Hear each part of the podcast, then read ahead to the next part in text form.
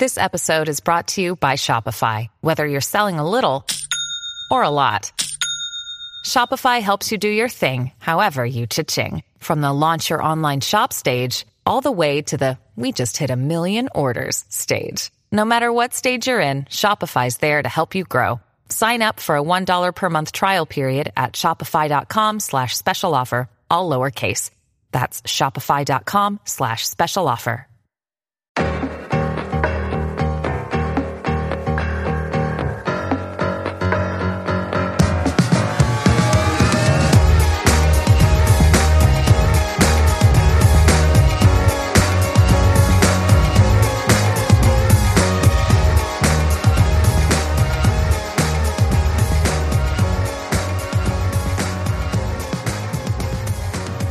Welcome back to the Clips Nation podcast. I'm your host, Sabreena Merchant, and I am joined today by Garrett Chorpenning from Sports Illustrated, where he also covers the Clippers. Garrett, how's it going?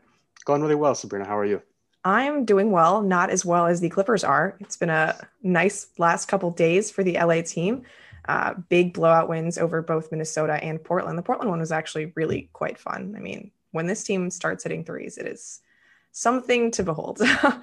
but where I wanted to start with you, Garrett, is I know we had a lot of preseason expectations about what this team was going to look like. Me personally, the fact that they just looked so terrible during the preseason had me a little concerned about what this group was going to look like. But once the regular season has started, I have been forced to reevaluate all of my preconceived notions about these Clippers.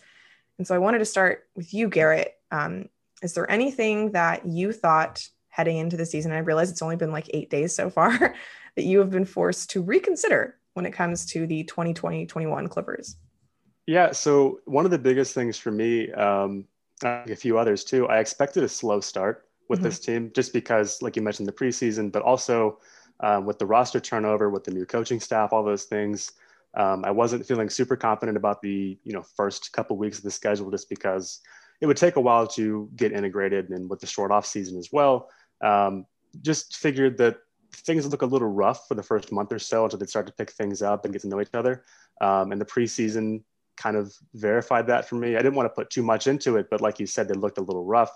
Um, but yeah, the way they started this season is totally blown me away. They seem really far ahead of where I figured they would be at this point. Um, much more, I think, cohesive team than we saw last season, especially with all the ball movement, uh, all the communication, and that sort of thing as well. Um, so yeah, I, have definitely had to change my expectations a little bit. Um, definitely exceeding what I had thought so far. Yeah, I'm kind of on the same page. Uh, I was of the belief that the Clippers were going to try to take the regular season very seriously just because of all of the grief, you know, we and everybody else gave them last year for sort of gliding through those 82 games or what ended up being 72 or whatever, considering what happened. Um, but I wasn't sure if they would have the capability, you know, to you know hit hit the gas immediately just because like you said there was an entirely new coaching staff and significant personnel changes. Like even if you consider the fact that the like the clippers have the same starting lineup that they did last year um, or theoretically you know they did because Ivica Zubac and Marcus Morris are on this team um, Morris you know only came in in February. You know it's not like he was a integral part of this team. Even parts of the rotation like Reggie Jackson was only here for a short period of time. Um, so it seems like this group has been together for a while just because months wise, it's been a long period of time, but the actual amount of basketball they played was not so substantial. Uh, so I'm glad to see that like there was clearly a, a discussion that was had, you know, that they want to take these games, they want to take them with some sense of urgency because like this is their chance to develop as a basketball team. I just I wasn't sure that it was going to look this good so fast. And obviously, there was one glaring exception to looking good, but we don't really need to talk about that because I don't think it's supremely predictive of what's coming forward. Um, but yeah, it's it's been really a pleasant surprise. I just I like watching a team that comes and plays hard every night. And regardless of what the results are, it's just refreshing to see that the Clippers seem to have that attitude. And to me, that's the most important thing so far. Yeah, I mean, we can even see it in like the post game media sessions and that kind of stuff. And the way they look on the court, like this team plays with so much joy, mm-hmm. and they really feel like they enjoy being on each other. And I can't say for sure if that was the case last season. Um, they just really seem like they enjoy being out there and playing together. And uh, yeah, I got. I've just been really, really impressed with what I've seen so far. Right. And I think, you know, we have to start at the top when it comes to this sort of new look Clippers. And as much as I hate to give credit to coaches over players, because I really do think the players are the most important factor here, a lot of this starts with Ty Lue. Now, I was never one of the people who thought that Doc Rivers was like a bad coach. You know, I, I still don't think he is a bad coach, although uh, the the gap in what the Clippers look like so far and what they looked like the last couple years is uh, startling, let's say. Yeah. And Philadelphia hasn't looked any better than I would have hoped. So um, I'm not I'm not going to put this in like the you know Mark Jackson Steve Kerr jump that the Clippers are experiencing, but there is definitely there's definitely a a gap you know in what the Clippers were able to do on the court last year and what they've been able to do this year part of that obviously has to come from the fact that Kawhi Leonard and Paul George are healthy right now when they weren't at this point of the season last year. Having your best players on the court naturally makes you look better. There's no denying that. But there's also the fact that the Clippers run sets. Like, who knew? Right. um, the fact that they're not just, you know, relying on Kawhi to use his individual brilliance to make something happen or Lou Williams or Paul George that they actually have offensive actions. And when the first one stalls, like lo and behold, there is another one. Um, like, I mean, what, what is happening here, Garrett? Like, what, am, what am I watching? yeah, I mean, one of the things that I've been most impressed by, and you hit it there with like the different actions they've run, and um, I think last season there was ball movement, but it felt mm-hmm. more like it was ball movement because they just felt like they kind of had to do it. And this year seems like they're moving the ball with a purpose and like they know where they want to get the ball. They know um, what the next pass is going to be or what the next shot is going to be, mm-hmm. um, you know, from those those ball, that ball movement.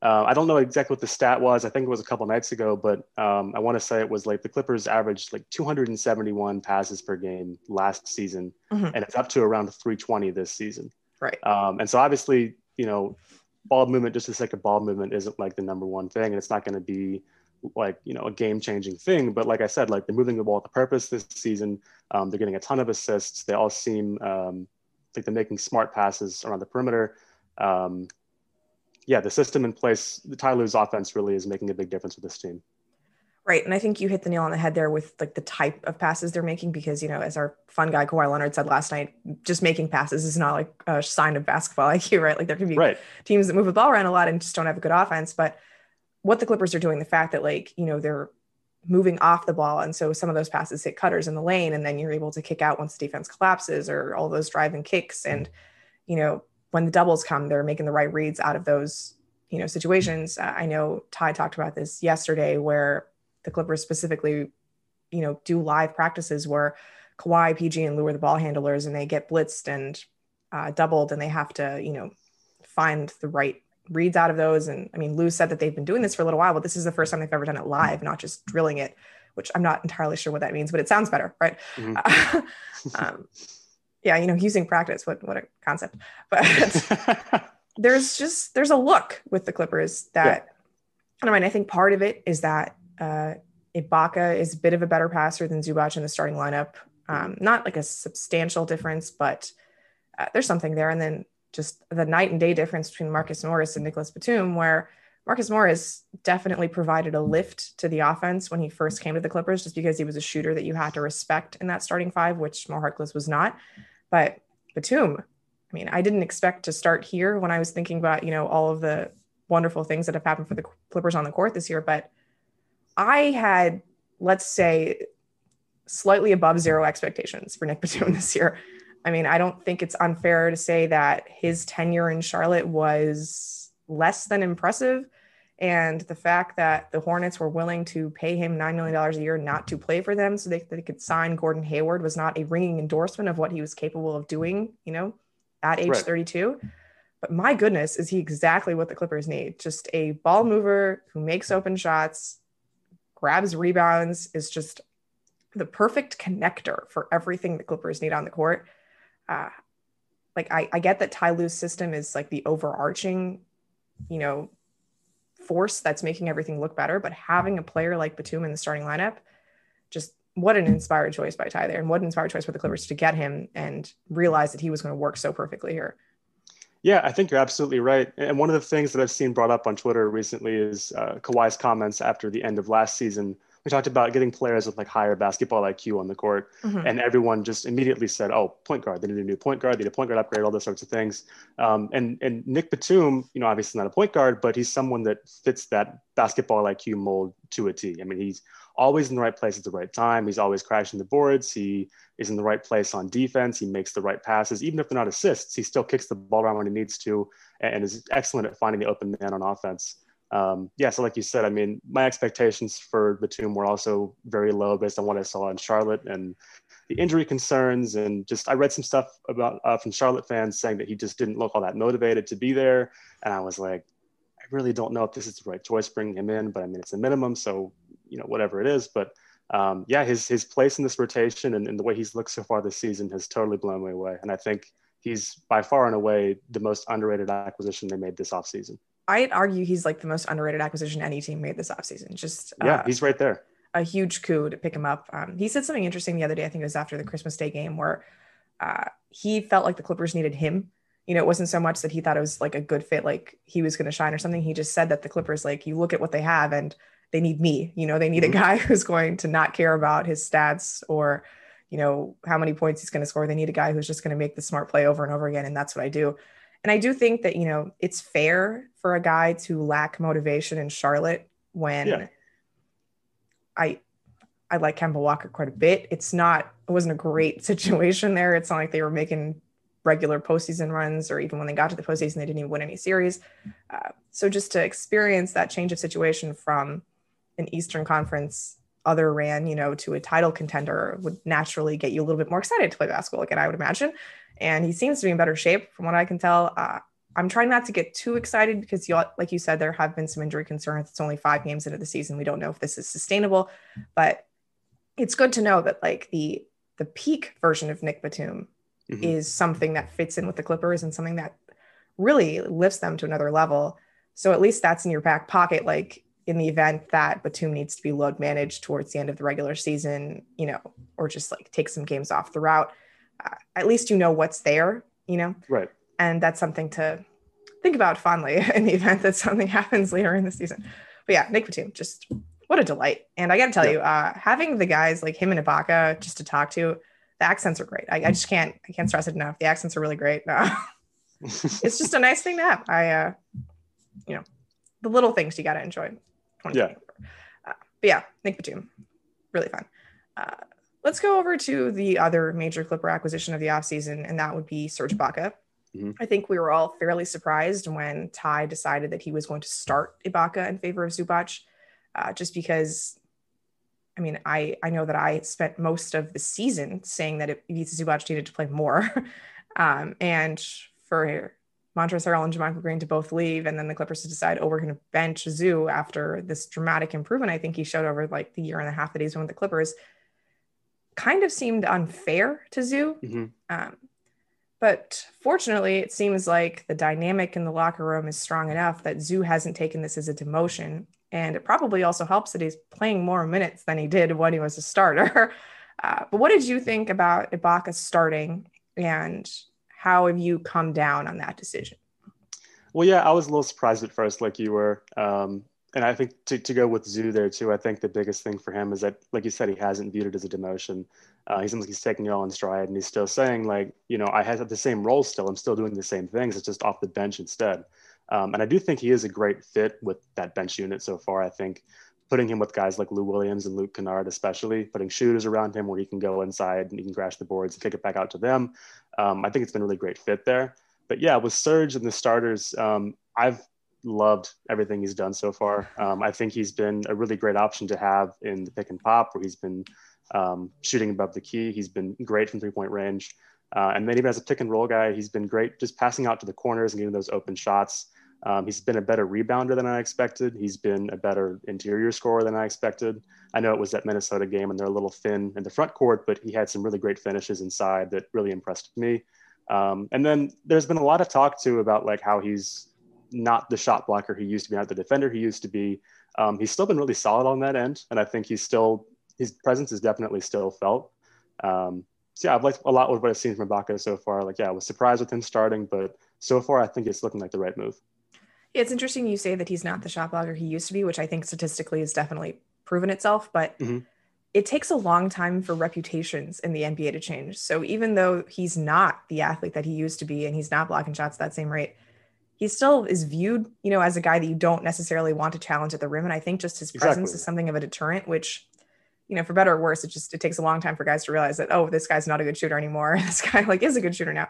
Uh, so he's sort of benefiting from that, which you know, hey, uh, I still do believe that he's not as good of a defender as Zubac is, mm-hmm. but within the construct of that starting lineup where one through four are all plus defenders, it's not as important for him to be that guy. Uh, so I guess it's okay that, you know, you're bringing Zoo off the bench, especially because, you know, the bench that the Clippers have is filled with less than average um, right. defenders. So it's a nice uh, trade off, you know, to have some sort of defensive integrity in the middle when you have, let's say, flammable guards in Lou Williams and Luke Kennard mm-hmm. and Reggie Jackson, who thankfully do not play together as much as they used to. Uh, yeah. But that sort of brings me back to another Ty Lue point, which is uh, staggering your best player is just what a concept. I mean, uh, I've always understood the argument that you want your best players to play together as much as possible because just the effect of having them on the court together is so dramatic. And like I think you know the Nets are still doing that this year with uh, Kyrie and Kevin Durant. Those guys like to be on the court at the same time, so they just do that and then let Caris LeVert run the show when he's off the court. But like it works because they've got, you know, a, a Jarrett Allen, you know, to and like a lot of really other good players to help that bench unit work. It doesn't work when you have just like five defensive turnstiles playing together at the same time, like the Clippers kind of did. And it's not to say that their offensive contributions are not important. It's just, you know, you've got to balance your lineups. And I think the way that Ty Lue's done that by having one of PG or Kawhi on the court at all times is really important because it just I mean, for one, they're just all really good players. And I, as much as I like the combination of Kawhi and PG, I don't think that they necessarily complement each other to the point where you need to have them together at all times. Mm-hmm. Like, obviously, having two guys that good on the court together makes things challenging for a defense. Like, there's no getting around that. But there's nothing inherently like synergistic about their games that you'd need them to play together all the time for them to make each other better, which mm-hmm. is just like an interesting roster dynamic that the Clippers have that maybe other teams with two stars don't but yeah, I like I like Zoo coming off the bench. I've always loved the Lou Williams, the Ivica Zubac combination. Um, I mean, even back when they were on the Lakers, I thought it was a fun combination. Um, but yeah, it's it's just something that's persisted, even though they barely played together over the last year and change because Montrezl Harrell was obviously occupying all those minutes. It's been a really good time. I just I'm so impressed that Zoo has taken this again, not a demotion, but like you know, change in role so swimmingly because people care about starting, and it seems like he's not starting and he's probably not going to be closing still just because of this natural fit that Ibaka has with the starters. And that's that's a hard thing to swallow, I think, because like this was his role. He was the starting center and it's not a small thing that he's managed to take this in stride and not have any sort of complaints about it, at least not publicly, which mm-hmm. is probably the most important thing. but yeah, Gozu. Uh, I still think he's getting better. I mean, there was this weird thing where he had what two rebounds over the course of two games against Denver and mm-hmm. Dallas, which I'm not entirely sure how that's possible when you're seven feet tall and you're playing 20 minutes a game.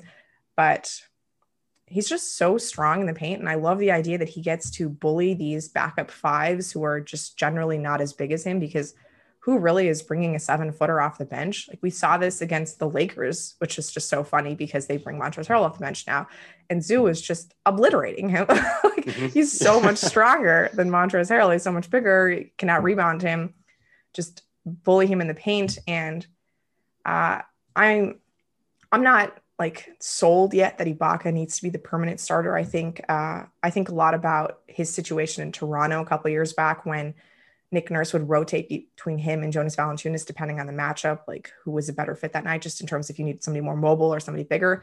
And I think we might see those situations for the Clippers down the line. But uh, just what a what a great start by Zoo to take this role in stride, to just be awesome with Lou, to be a supremely good defensive player, and like he's on the second year of a, what, a $28 million contract. I know we give the Clippers a lot of grief about some of the deals where they appear to have paid a little bit more on the back end than they needed to.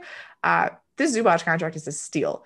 Uh, yeah. And their center position as a whole, I think, is just what a fantastic use of resources. I, I can't say enough about it. Yeah.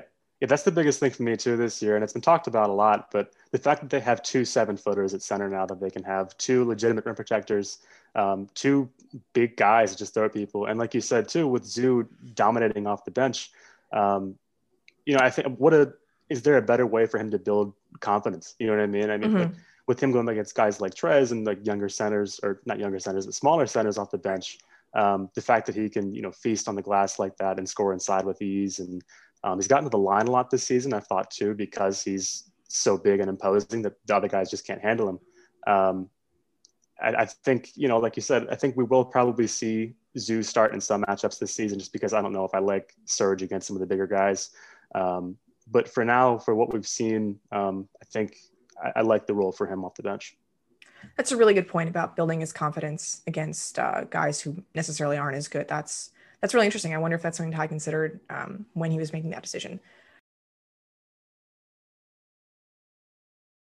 So I think uh, you know two for two on Zubac and Batum in terms. I'm sorry, Ibaka and Batum in terms of offseason acquisitions. Uh, I would say that the third one has been a little bit less successful. Uh, I like Luke Kennard quite a bit. Um, his production has been a little hit or miss. You know, I know that the Clippers have just been telling him to be as aggressive as possible. You know, looking for his shot, and it has gone in with mixed rates. but uh, in terms of the trade the Clippers make, I can't fault it at all because they got rid of the salary of Rodney McGruder, who through no fault of his own, really just could not find a place with the Clippers. And I thought maybe this might be his year, you know, with Dan Craig coming in from Miami and them having that connection where McGruder like made his NBA career happen. Was not to be the case. Uh, and then the Clippers also got four second round picks out of it, which I I like I think about that, you know, like every every couple hours or so, honestly, just because it's like this remarkable instance of where I assumed Troy Weaver was a good GM, and then it's just like, oh, maybe he's just trying to get rid of all the guys who weren't his and create an entire new team in his image, but whatever. Uh, Luke uh, you know, still shooting what 39% from threes. It just seems like he hasn't quite found his total footing with the Clippers, and that's to be expected. You know, like he's a younger guy, he's never been in a winning situation in the NBA. Uh, for the long term, I think it's a good idea to have him around just because he has naturally more upside than Shamet, I would think. Uh, we'll just see how that works out. I'm, I'm just interested. Have you seen anything from Kennard that excites you particularly or worries you or? Um, well, I think the biggest thing with Kennard, like you said with Shamet, it's like he just has more upside. I think we've already, even though he hasn't looked his best, I think we've already seen things that he's done this year that Shamet just couldn't do. I mean, he's gotten into the paint and he's put up some floaters, which is something we rarely saw Shamet do.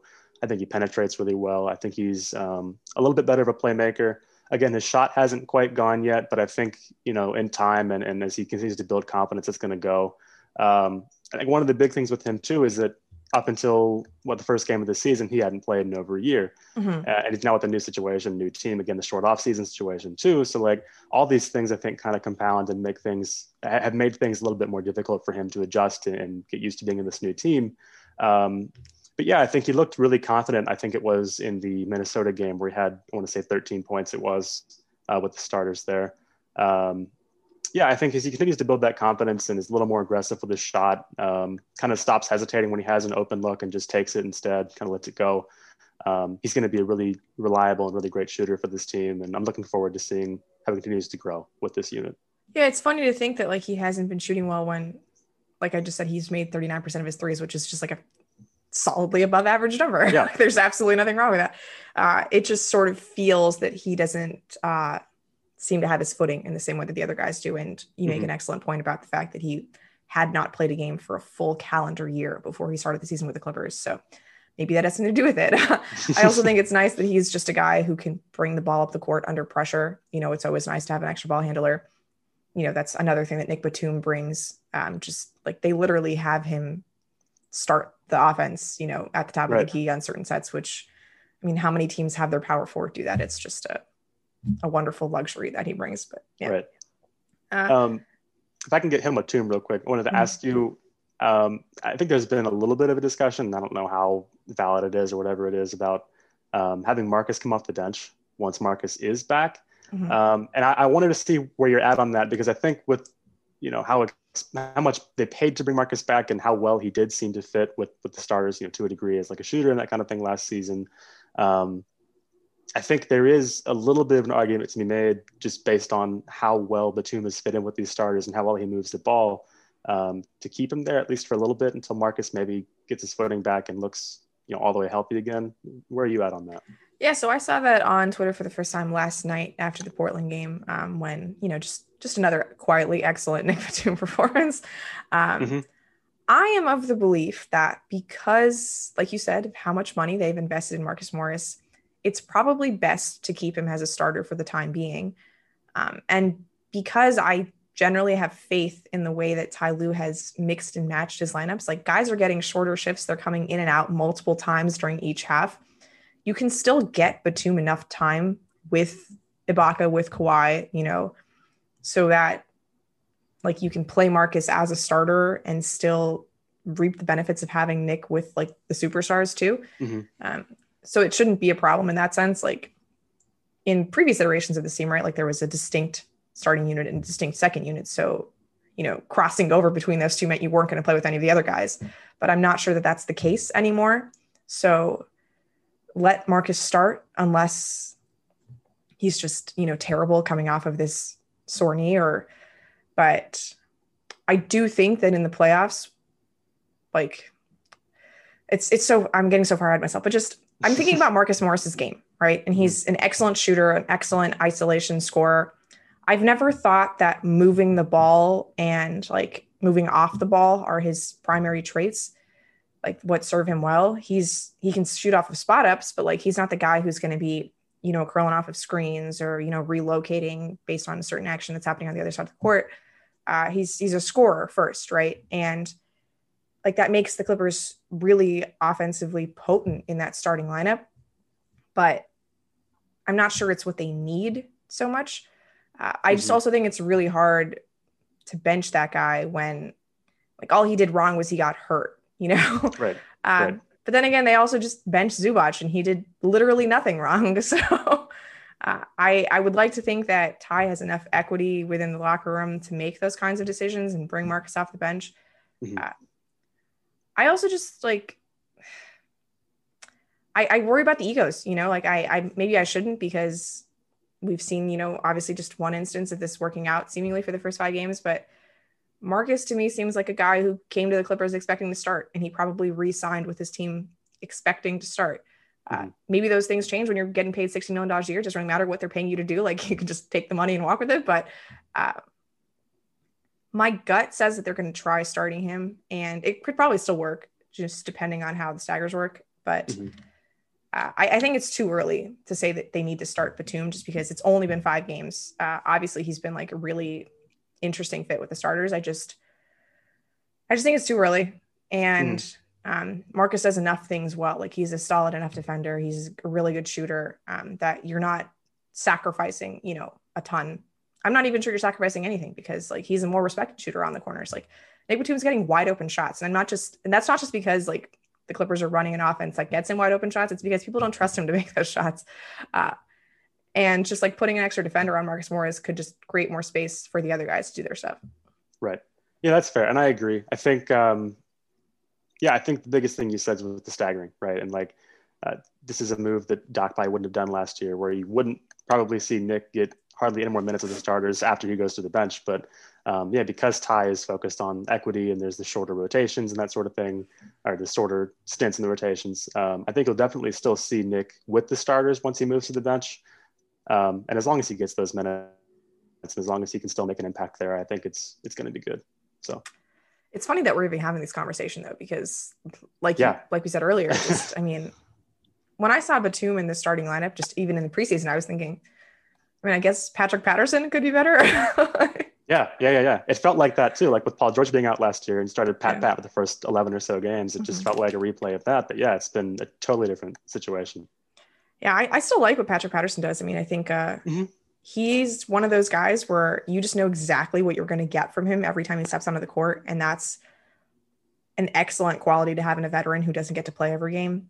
Mm-hmm. Uh, just supremely consistent, takes a lot of good shots. Uh, he took this wild ass floater last night against the Blazers where he like drove in from the baseline. I'm not really sure yeah. what was happening there, but uh, yeah, good for all of the Clippers who have settled into these new roles under Ty Lue and just everyone seems to be happy, right? I mean, mm-hmm. I I keep thinking about this Blazers game last night. There was one possession where Kawhi sort of dumped it off to Serge for a three pointer um, at the top of the key, and he's like running back, and then he sees it goes in, and he like gives this like nice fist bump after Serge makes a three, and it's just like Kawhi was never that happy for anybody last year, except for maybe Zoo. He really likes Zubac. Um, you can kind of see that they still celebrate with each other, like on the bench sometimes. But uh, it's nice to just have the guys in a good mood. You know, like yeah. there's obviously Kawhi and Ibaka have this relationship dating back to Toronto. Um, there's like a startling number of guys who have spent time with the Detroit Pistons, which I'm not sure is a plus, but they've all been there. Um, I'm not sure that Marcus Morris was ever there with Luke Kennard, but he's definitely there with Reggie. Um, but yeah, that's that was a while back. Um, yeah. And then uh, you know, PG obviously loves Reggie and Pat Pat, and there's just there's like you said earlier, they're playing with a definite amount of joy, and mm-hmm. it's not a tangible thing, but just watching the games, you feel it. It makes it more pleasant to watch, and I'm sure it makes it easier for them to play with one another and accept these, you know, changing roles and situations just because they seem to genuinely like one another. Which, uh, considering how few personnel changes have made since last year, I I think we can pretty much target what the problem was or what the two problems were. Um, yeah, it's good to see. Mm-hmm. Absolutely. Yeah, definitely good to see. Uh, is there anything about Kawhi and PG this year that has interested you? Um, I think it's Kawhi. I think it's Kawhi talking as much as he has, and um, the way he's even talked with us in, in, the media sessions. He's just been more vocal. I know Serge Ibaka's talked about it. Now he's made like a very you know concerted effort to talk more and be just more of a vocal leader with the team. Um, and like you said, with with the way he's been you know displaying emotion on the court, there was a moment I can think of, and I don't remember if it was preseason against the Lakers or if it was that first game, but I think they're on a fast break and Pat was on the opposite wing that Kawhi was on, and Kawhi looked at him and kind of just did like a like a shoot it motion, mm-hmm. and it's just like little things like that that you never saw from Kawhi last year, and it's like this kind of he just he's a little more like he's just showing emotion, uh, mm-hmm. and it's interesting to see from someone that is always so deadpan and always so serious um, and it seems like he's genuinely having fun. And it's not just like something that like, you know, Ty said, like, go out there and talk more. Like, I feel like that probably happened to a degree, but like, mm-hmm. he's also just, I think he feels better about this team and feels better about the players that are around him. And um, he's really actually like enjoying himself. And it's great to see. Um, and then with Paul George, I think, you know, based on what we saw in the bubble last year, coming into this season, there was a lot of discussion about him and um, I think the focus this season was seeing kind of how he bounced back from that. And there was a lot of tension on him to start the season. Uh, and so the way he's played so far, you know, with the exception of that Dallas game, I think he's been phenomenal. Um, he's been shooting the ball really well. I think as a playmaker, he's been great. He talked last night about how he wants to make uh, more of an effort to um, rebound the ball, and he picked up 10 last night, which I think was a season high. So um, seeing him become a little more versatile and, and, do all kinds of things in the court besides just shoot the three um, I really like what I've seen from both of them. Yeah, just seeing um, PG attack the paint so relentlessly has been really cool, mm-hmm. and then uh, just being able to make plays out of that. Like I'm not accustomed to looking at a Paul George box score and seeing five, six assists on the reg. Like it's it's really it's kind of a new thing to see him utilized as this kind of playmaker. I know Doc Rivers used to say that Paul George started his career as a point guard, and that seems outlandish to me because I don't think that's ever been correct. Um, yeah. I distinctly remember that Frank Vogel had a rule with him in Indiana that he was not allowed to split the pick and roll because he's just turned the ball over every single time he did it. Like there have been limitations placed on him as a ball handler and as a creator. And I think those have been fair because, you know, we've seen him be a little careless with his handle even with the Clippers. Mm-hmm. And that's something that's showed up, you know, in terms of his turnovers over the over the first 5 games, but I like that they're stretching him out a little bit because they have you know the ability to get back in defense if they turn the ball over and just uh, this is an experimental time, right? Like it's a regular season. They should be trying things out to see what's going to work down the stretch. And, you know, unlocking this new facet of Paul George's game is really interesting to me because to me, he just seems like the most unguardable player in on the Clippers. Like I know Kawhi is the best player, but there's like there's a mold of a wing defender who can give Kawhi Leonard trouble because they have the mm-hmm. right size and they have the right strength and they can you can put a body on him and just make his life difficult. But I can't figure out the type of player who makes Paul George's life difficult because you have to be able to come across screens and defend him as a shooter. And then you have to be able to handle like him as he's barreling at you in the lane because he's so much bigger than any shooting guard in the league. And now if he's, you know, going to be a willing passer, then like, how do you double him? You know, how do you send extra help? And it's obviously only five games. It's very early, but I'm just, I'm very impressed with the, the type of responsibility that he's taken on in the offense so far and it's it's cool to see him just get a little bit a little bit better, a little bit sharper with his handle as we progress because it's a part of his game that I didn't think was like explored at all last year.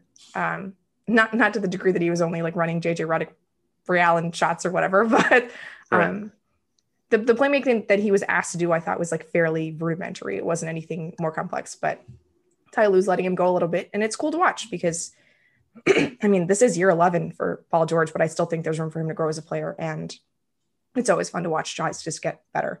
Um, in terms of Kawhi, I think you hit it, you know, all with the talking. Um, I feel like we we think about the Toronto season and it's just like, oh, well, he went there. Uh, it was his first year and he was immediately awesome. And they all immediately loved each other and they won a title. And why couldn't he do that with the Clippers?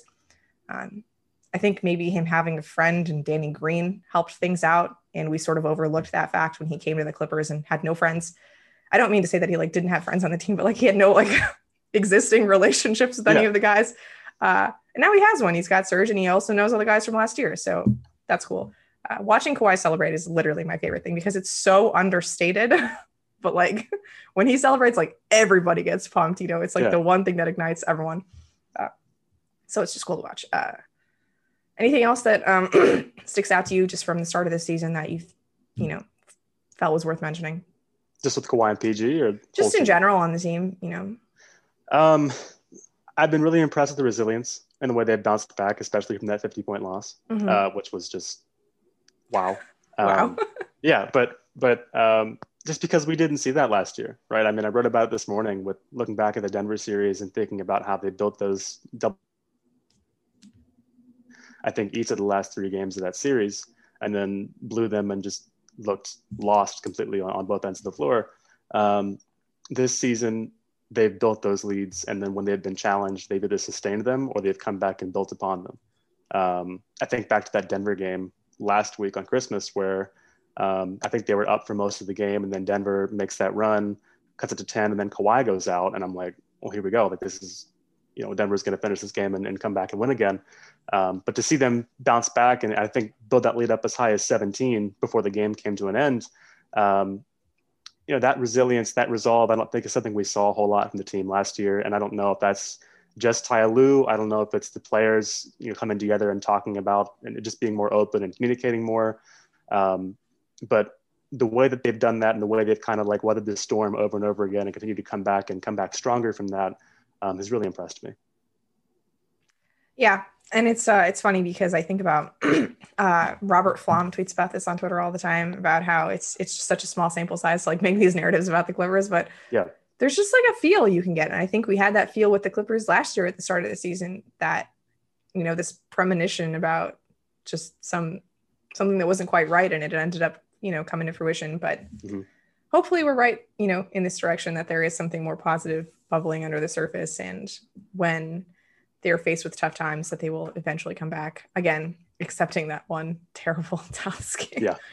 yeah, that was that was the first game I went to this season. It's the first game I've been to at Staples Center since March, like my first live sports. I left at halftime. I mean, it was just like I don't I don't know what happened. It was just yeah. uh yeah, I'd, I'd rather not talk about it. My voice yeah. is like even giving out just thinking about it. Um but yeah, I, I also just want to bring up Terance Mann because yeah. the Clippers have uh, not done a great job with drafting in recent years. Uh, they just declined, you know, Mfiondu's third year option, which I believe he was the only member of his draft class to get his third year option declined. Right. And, you know, I was looking back at recent history of guys getting the third year options declined, and like Brice Johnson comes to mind, you know, another late first round big that the Clippers drafted. So, you know, that the first round territory has not been great for the Clippers, obviously, excepting Shai, who is no longer on Clippers. But right. Terance Mann uh, has been kind of fun over the start of the season. Uh, when we talk about like past connections that these guys have, uh, you know, him and Luke Kennard seem to be really good friends. Uh, mm-hmm. I think they were part of the same high school class, which probably has something to do with it.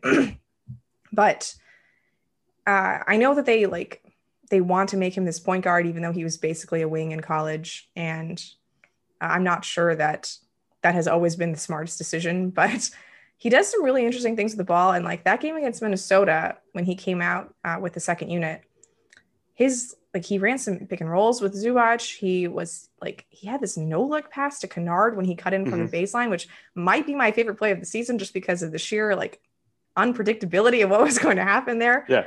But he looks far more confident than I would have expected coming into the season, considering how bumpy the ride was in year one.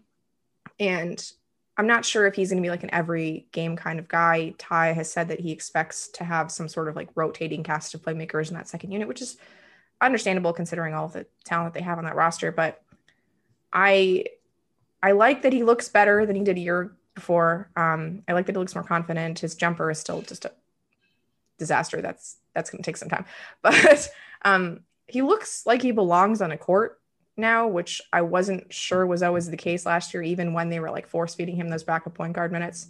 Mm-hmm. And I think that's a win. You know, he's a second year guy, he's a second round pick. Um, I, I don't know what the long term expectations for him are, but I think you can play him and like not expect him to be a, like a minus on the court. And that's that's kind of cool because, like I said, the the Clippers' young players have just not always had that potential. yeah. Um, I don't know if I'm as big on Terance right now to say that like I'm confident about him being on the court all the time. Um, I, I, haven't loved like the Terance Mann point guard minutes. I think he's probably best doing something else. Um, it, for me, it's just been like the awareness at times. Uh, I think there have been multiple 24 second violations where he's had the ball in his hands and there's been, you know, two, three seconds left in the clock and he just, I don't think he even sees it.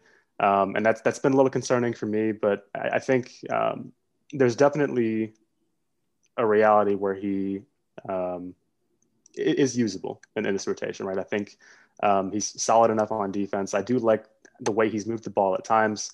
Um, like you said, that, that no look pass was like just totally crazy. Yeah. Um, and I loved seeing it, but yeah, totally didn't expect it.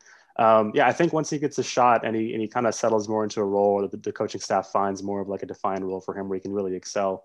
Um, I think he'll be a solid like end of the bench guy. Um, long term, I'm with you. I, I don't know if like he gets any better than this because I think he is already 24. Mm-hmm. Um, and you know, with this being his second year, I don't know how much more he really has to you know put into his game. Um, but yeah, I, I, think you know once they find that right role for him and once they get something defined, he'll be a solid of bench guy, like I said. Yeah, I don't think I said this well the first time, but um, he kind of gets to be a backup wing now because they have mm-hmm. Kennard and because they have Lou Williams, where he's not asked to do as much ball handling or creation uh, with the bench as he was last year. Um, yeah, and I, I, I don't right. think that the point guard thing is is the right fit for him. Um, maybe you know doing that in the G League gets him the reps where he becomes more comfortable handling the ball, and like that's always an important skill no matter what position you play.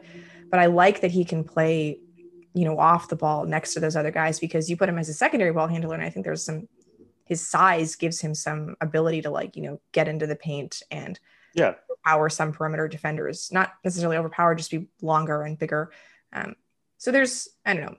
I i'm just glad that like he hasn't completely fallen out of the rotation which is what i worried would happen when reggie jackson came back. Right. And reggie's been you know delightful. I mean other than just one foul that he took in the bonus when like there was no reason to foul Damian Lillard when Portland's already in bonus. But yeah, making shots, throwing to the basket, just having a kick-ass time. Generally, giving great post-game quotes. Like, what's not to love yeah. about Reggie Jackson? Uh, but yeah, I, am just happy to see that like Terance hasn't completely like fallen off the face of the earth. Um, and it's it's cool to see that there's like some maybe some light in the tunnel for Definitely. that for that guy. But yeah, uh, we've kind of hit on this already. Uh, just come, some of your favorite plays of the season. Uh, you mentioned the Kawhi, you know, telling Pat to shoot it. Uh, anything else? Just like singular moments stick out to you? Yeah, one of the things that jumped out at me from last night's game uh, was just like Pat being Pat, where he. We're talking uh, Beverley, right? Yeah, correct. Yeah, sorry. Yeah, Patrick mm-hmm. Beverley. Um, I don't remember who missed the shot, but uh, Jusuf Nurkic was under the basket, and Pat ran up behind him and jumped up and tipped the ball in when he was standing like less than a foot away from him. Mm-hmm. And I mm-hmm. was just like, that that's just peak. That's peak Pat, right? There's a seven footer guy that's like almost 300 pounds standing right there in the paint, and little six one Pat Bev hops up and, and gets the tip in over him, and I was just like, you can't describe Pat better than that play. Yeah, it, it, was, was so incredible. It was so perfect too because I think Portland had just hit two threes and was like sort of making a run back into the game. Yeah. And you know, you, it seems like oh they just got to stop, and it's like no, Pat's there, like the best offensive rebounder in the game for some reason, yeah. despite the fact that he's only six foot one. Right. Uh, yeah, that's a good one. I yeah. I don't understand it. Like, is it not on the scouting report? You know, to like box out Patrick Beverley? Do point guards just not know how to box out? Um, it has to be on the scouting report because he does it right. all the time. Like every game, there is a situation where you think, okay, like other teams making a run, they've got a chance to get back into it. Oh, they just got to stop. Nope. There's Pat. He flies out of nowhere and gets the board. Yeah, yeah, it's it's amazing. I I would love to dig in to like what happens on the possessions where he gets an offensive rebound, I just feel like the conversion rate is so high. Like oh, yeah. it's so demoralizing. Um, maybe that's a project I'm going to dig into. Something to think about. But give me a good idea here, Garrett. yeah. Um, anyway, this has been great. Uh, I think it's just nice to talk about a Clippers team that is fun and enjoyable and plays hard. Uh, all of those things put together, combined with their prodigious talent, I think would uh, make them. To me, I think they're the favorites in the West. I'm not sure that the general public is there, just because of you know they're not the defending champions or the defending mm-hmm. finalists. But I'm of the belief that this is the team to beat, and uh, I sort of felt that way with their roster just because of the Ibaka addition and now knowing that they've brought in like another capable player in Nick Batum who can be part of their playoff rotation, that also helps quite a bit. So yeah, I think it's safe to say that I have uh I am drinking all of the Kool-Aid after five games. yeah.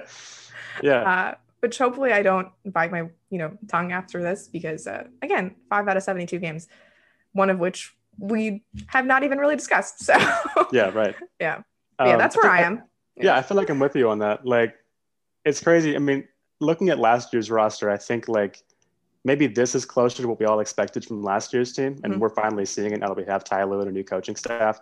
Um, to me, that's some of the biggest thing. Like the roster additions have been great, and the changes they've made have, have really, I think, helped this team out a lot. But I think Ty Lue has really unlocked the potential of this team, um, not only on offense, where I think he's made the biggest contribution, uh, but the defense with the communication, the way they've looked on on both ends this, this season. Um, to me, I agree. I think that makes them the team to beat so far. Yeah, and I'm really interested to see how the Clippers look on their first like series set, you know, like when they have to play mm-hmm. the same team twice because uh we've we've given Ty all this credit and I, I just want to see what those adjustments look like. You know, the first time he has to play a team twice. Um it's been really fascinating to watch other teams go through this process so far. I, the Clippers just haven't had it yet, but uh, yeah, I'm, I'm looking forward to just uh general coaching nerdery, which uh, you know, good times. yeah, definitely. Uh, well, thanks again so much for hopping on the podcast, Garrett. Uh, tell the people where they can find all your work. Yeah, so you can follow me on Twitter at uh, GA Chorpenning. That's G A C H O R P E N N I N G. And then, as Sabreena said, I cover the Clippers for Sports Illustrated. The uh, URL there is si.com slash NBA slash Clippers. Uh, you can follow me over there, read all my work. Yeah, and I'll definitely make sure to include all that in the show notes. So 2020 ended for the Clippers on quite a nice note, and I'm so glad that we were able to talk about it. So thank you all for listening to the show. Make sure you're, you're subscribed to the Clips Nation podcast on Spotify or iTunes, and we will catch you all in 2021.